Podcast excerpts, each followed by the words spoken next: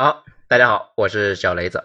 咱们接着上一章来说，再说第三点，北极熊内部的裂痕。苏联解体之后呢，北极熊联邦成立，内部那还是基本按照原苏联的行政区划，但是人的心思是很活的，特别是看到昔日同僚们现在成为一国领袖，很多那就干脆啊成了土皇帝，比如。白俄罗斯的鲁本申科本来只是一个州级的官员，从一九九四年上台开始呢，一直做了二十八年的总统，那还要传给自己的儿子。你不要以为传给儿子有点离谱啊！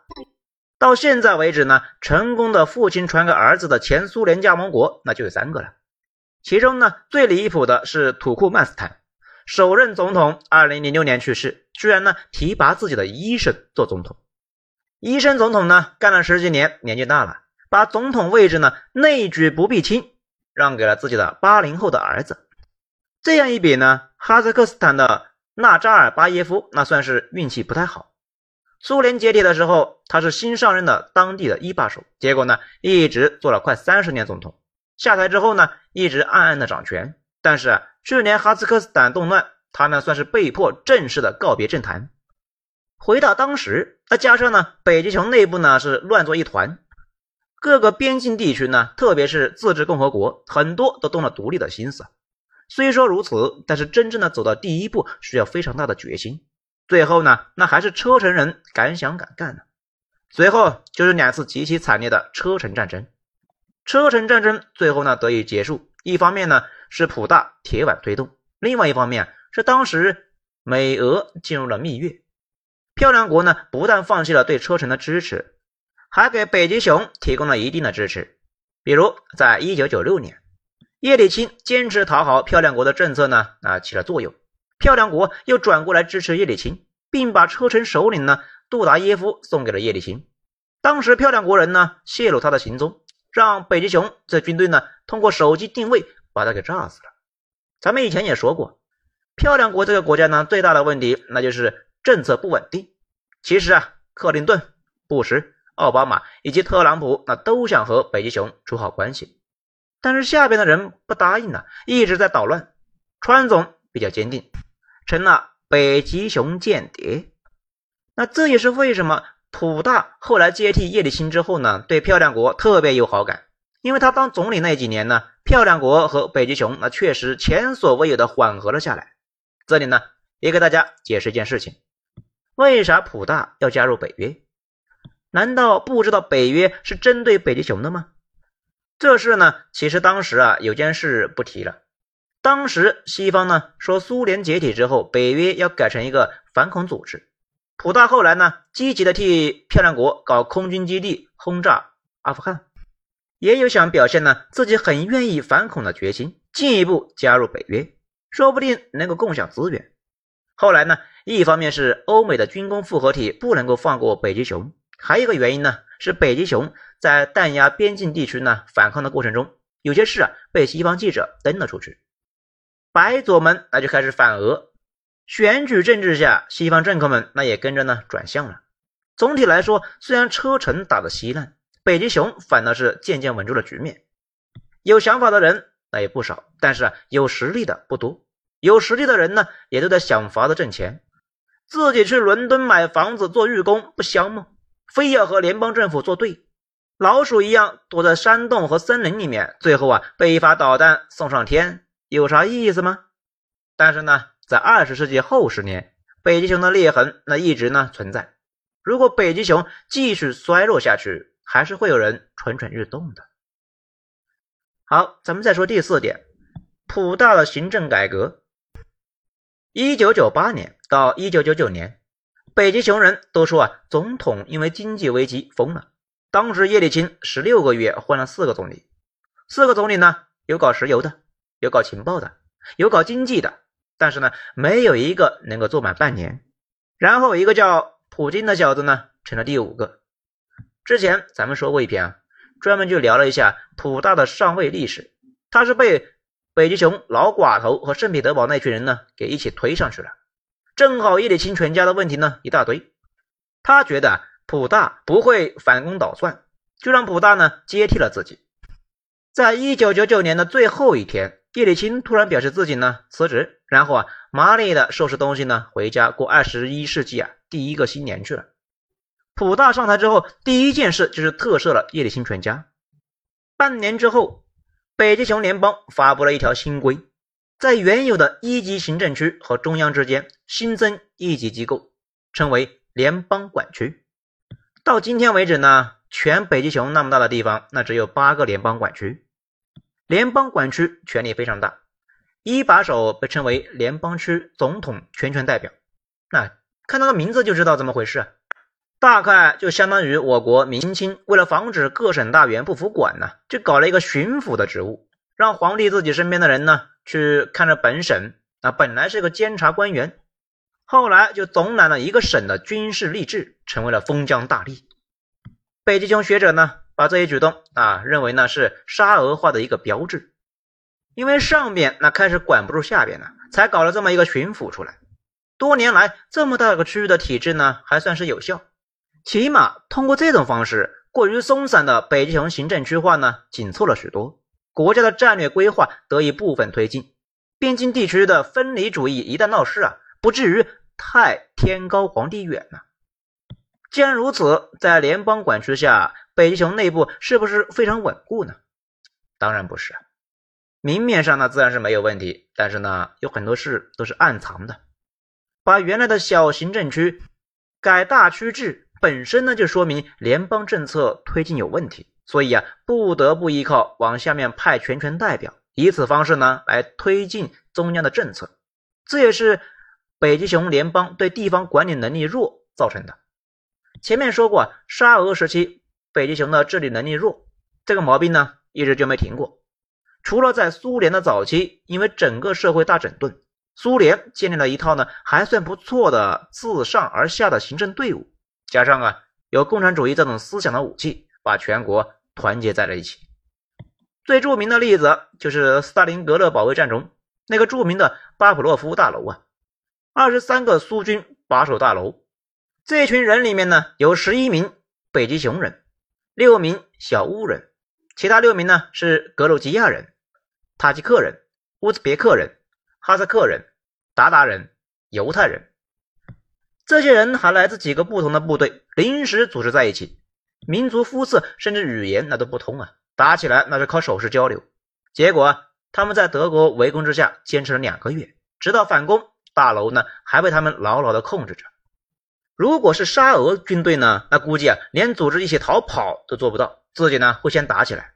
但是苏联后期开始，整个国家的管理呢就不行了，低下的组织能力成为了苏联的一大标志，各种老毛病又开始出现，最后啊，整个苏联自爆了。苏联解体以后，沙俄那是肉眼可见的重新活了。在上世纪九十年代，北极熊上层呢基本上就是亲西方的天下，甚至呢。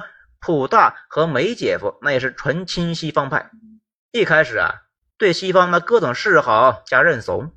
九幺幺之后，漂亮国进攻阿富汗，普大呢还把北极熊的在中亚的军事机场借用给漂亮国。最后呢，在这些年的现实面前，普大才认识到西方对北极熊的真实态度，不再奢望呢被西方接受。前几天把丘拜斯呢也赶了出去。这个人呢，如果大家听过之前的章节呢，应该是很熟悉的。叶利钦的宠臣，北极熊的寡头之父，也就是呢，他的政策把北极熊搞成这样的。而且他是一个亲西方的人，这几天辞职了。而北极熊的管理呢，基本上是经济寡头化，官员腐败化了。这其实呢，也是北极熊管理能力弱的结果。因为想全面管，那确实是管不过来，只能够通过寡头化。把重点领域尽量的牢牢抓住，通过呢以点带面，比较少的花费呢就能够把北极熊抓在手里边。在北极熊最要紧的就是能源公司、金融银行、进出口贸易、大型投资建设和武器装备。相比于苏联解体之后，自然形成的那一群掌握国家经济的寡头，现在北极熊这些重点部门的头头呢，基本上都是普大选拔或者是认可才上任的。所以这些人被称为新寡头。有一种说法就认为，在一九九六年，普大在圣彼得堡乡下呢，和朋友们一起呢，在小湖边盖了个木屋子，那别墅里边。那个时候呢，到了周末，几个人带着家人和狗来到湖边钓鱼、喝酒、吹牛逼，还一起呢搭伙准备开个公司，做点买卖，弄点外快。普大呢，当时一心呢想换一个新的旅游车，后来呢，那就是一人得道，鸡犬升天。这群人能够进入普大的核心圈子的，也就被称为虎党。新寡头中很多呢就是虎党出身。这些人呢，就是普大伸出的一根根抓手，把北极熊最重要的经济部门呢牢牢的控制住，而联邦管区就是普大的抓地方的政治的抓手。至于腐败，管理能力弱就会留下监管的漏洞，没有监管如何不腐败呢？可以说啊，现在的北极熊又恢复了沙俄时上下分离的局面，上层掌握权力或者呢接近权力的人。占有了大量的财富和权力，而老百姓呢，只能够勉强生活，贫富差距大的非常可怕。更可怕的是呢，上层几乎都在弄钱之后啊，把钱转移出去，在巴黎、伦敦、纽约置办产业。按照北极熊的官员的说法呢，这些人正在搬空这个国家。曾经在一个伦敦的北极熊退休的高官，他就说啊。当年沙俄自爆，好多俄国贵族虽然跑到了外边，但是一夜之间成了穷鬼，过的日子苦不堪言。现在呢，自己一定要避免这个情况再次发生。我还以为呢，他们避免的办法就是防止国家内爆，没想到啊，他说的是提前把财富转移出去，然后就是如此大的一个地方行政区呢，长官的权力那非常大，一旦联邦高层出现问题。会不会出乱子就难说了呀。当年叶卡捷琳娜取消省一级区划，很大的原因那就是啊，省长官权力太大，难以把握。一旦大区长官对中央的政策有意见，很多时候需要很大的精力协调，甚至啊，强势的大区长官可能会影响政策。还有呢，就是普大这个人呢，本身就是个不稳定因素。现在普大在位，经过二十年的经营，核心位置啊都换上了自己人，整体那还是挺稳定的。连车臣的总统被称为卡路山的小卡德罗夫，也号称呢是普大的头号马仔。前几天呢，有外网有个说法，说是普大对小卡意见很大，让小卡呢去小屋打仗。谁能够想到啊，小卡的车臣大胡子武装在小屋呢做起了抖音网红。后来啊，批评了他们之后呢，小卡眼瞅着小屋的基本势力呢，已经是弹尽粮绝。这两天呢，也正在围攻最后的那个地方。但是已经七十岁的普大呢，一旦退休或者去世，会不会出乱子就难说了。边疆地区和他的亲信们，那就没人能够控制得住了。好，咱们再说最后一点，他们两个这互掐可能的影响。一八五五年三月初。全欧洲都陆续收到一个惊人的消息：登基三十年的俄皇尼古拉一世死了。当时英法等国的联军呢，已经参战帮助土耳其围攻克里米亚、塞瓦斯托波尔要塞数月，双方死伤惨重啊！俄军伤亡五十万，英法呢伤亡二十万。但是俄军依然是不能够阻止联军，要塞的陷落已经只是时间问题。随后。沙皇就死了，也不知道呢是被气死的还是憋屈死的。那次战争被称为克里米亚战争。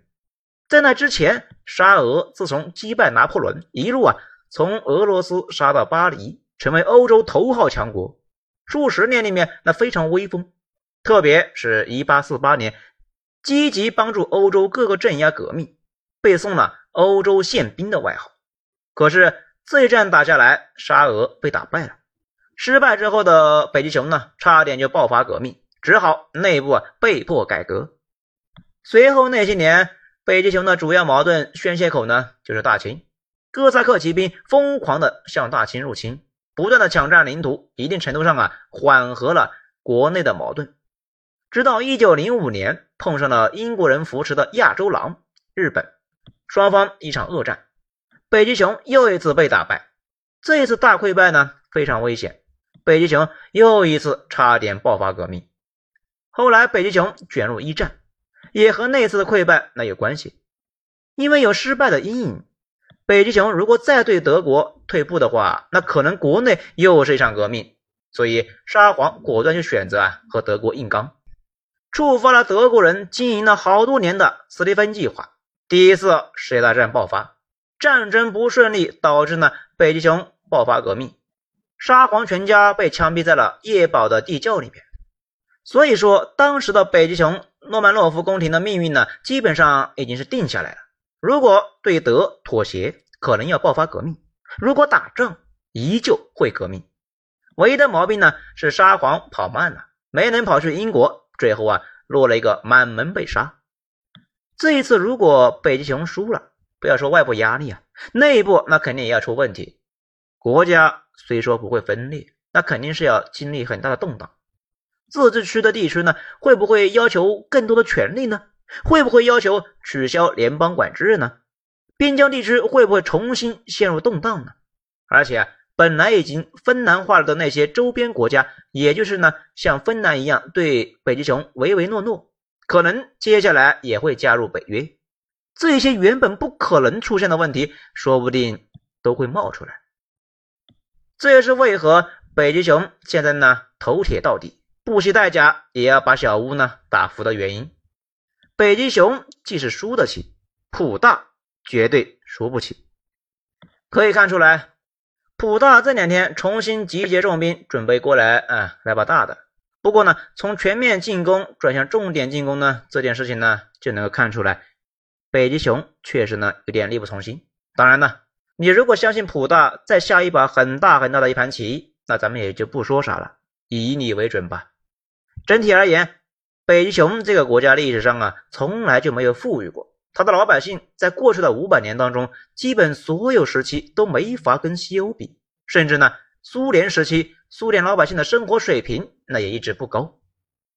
后来苏联内爆，红旗落地，很大的一个原因呢是信仰崩溃，而信仰崩溃的原因就是苏联一直想解放全世界，苏联老百姓目睹了西方老百姓的生活之后，开始陷入自我反思，解放全人类。就是让他们降低生活品质，过上我们的生活。于是信仰崩了。俄国人整体呢也是一个苦难的民族，只是他自己苦难的同时呢，也给周边的国家输出了大量的痛苦。之前呢，咱们大学选修了几个文化课程，老师啊就说，北极熊这个国家啊太苦了，就像呢苦孩子得了习得性无助一样，经历了影响他们的文化。有一种压抑和阴暗，慢慢就形成了一种独特的美感。此外呢，他们崇尚受难，很多人理解不了保尔的那种纯粹的受难精神，也是因为啊没有这种文化背景。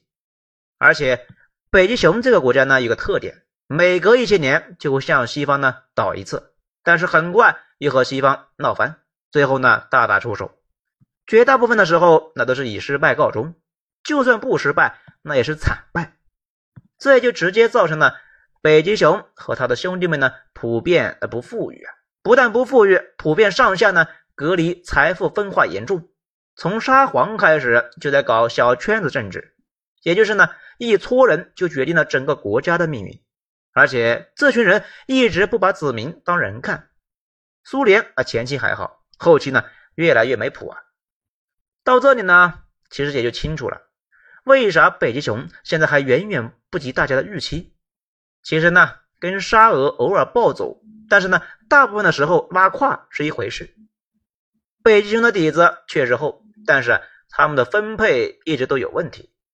亲信政治进一步呢腐化了吏治，低效而且拖沓，导致国家任何主动改进的措施呢都难以推动下去，钱都被中间层给分了。无论是之前北极熊要搞基建，还是呢他们要搞军改，都有这个问题。看着呢好像挺使劲的，最后啊啥也没搞成。进一步的获取财富的方式呢太歪，导致他们的国家的价值观也出了问题。国家不是像我们一样搞这个生产，提倡创造财富，而是呢全民就有一种啊深深的无力感，再加上被西方一直制裁。接下来几年里面也很难有起色。相比较而言，最近三十年，我们这些年基本上每件事上面呢都是跟他们反着的，选择了艰苦而正确的那条路。现在，大家都很难想象，我们小时候看北极熊那也是仰望的，新生代年轻人却完全不这么看了。所以说吧，大家呢也就别指望北极熊有啥了。最值得指望的是，他们呢别和漂亮国联合在一起了。最后结尾呢，这段话相信大家能够达成共识，就是啊，我们并不指望北极熊有啥，我们呢指望他别太欺负咱们，也指望呢他呢别太弱，让漂亮国呢给干趴了。虽然过去有恩有怨，但是唇亡齿寒。好，今天就是以上内容。喜欢的话，点一个五星评价呗！我是小雷子，精彩，咱们下章见。